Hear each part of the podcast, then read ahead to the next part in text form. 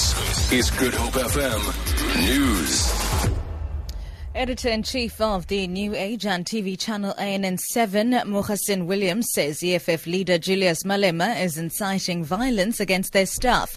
He slammed the utterances and threats uttered by Malema. Yesterday, Malema warned that Gupta-owned media such as ANN7 and the New Age were not welcome at his party's events and the Guptas must leave the country. Williams says as an MP, Malema is bound by the constitution. What if our reporters are seen by EFF members somewhere. They seem to think that the commander in chief has given them the green light uh, to intimidate and worse, you know, commit acts of violence against our reporters. He's a, he's a MP who was sworn in at Parliament uh, to uphold the Constitution. For him to flagrantly breach Article 16 of the Bill of Rights by kind of impeding the freedom of speech and the flow of communication is a contravention the conduct of Beaufort West Mayor Truman Prince is expected to top the agenda of the ANC's provincial executive meeting, reportedly set for today. Prince allegedly sourced funding on behalf of the party in exchange for tenders. He also faces charges for allegedly assaulting a traffic official.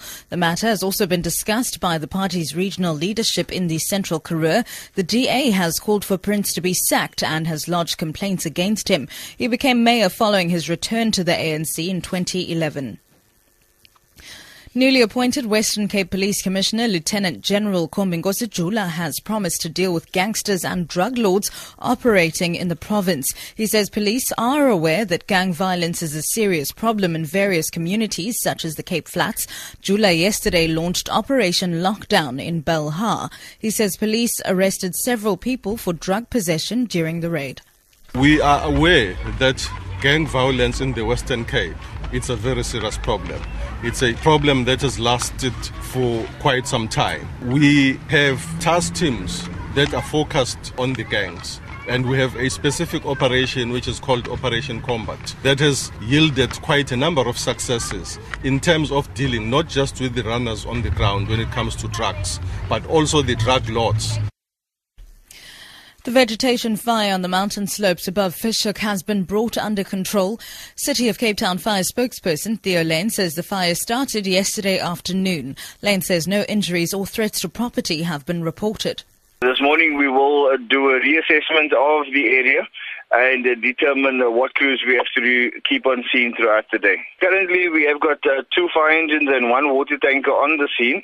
Uh, that's with about 14 firefighters. The two remaining Democrats in the race for the U.S. presidency, Hillary Clinton and Bernie Sanders, holding their first one to one debate ahead of the New Hampshire primary. Clinton won the Iowa Democrat primary by a razor thin margin against Sanders. The BBC's Steve Jackson reports. Mr. Sanders repeatedly tried to portray Mrs. Clinton as the establishment candidate, something which she said she found amusing given that she's trying to become the first woman president.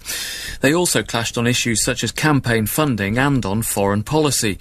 Mr. Sanders made much of the fact that he'd opposed the war in Iraq in 2003, but he did acknowledge that Mrs. Clinton was more experienced than he was on foreign affairs.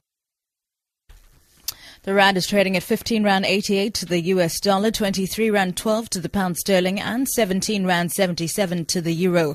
Gold is trading at $1,156 an ounce, and the price of Brent crude oil is at $34.42 a barrel. For Good Hope FM News, I'm Sibs Matiela.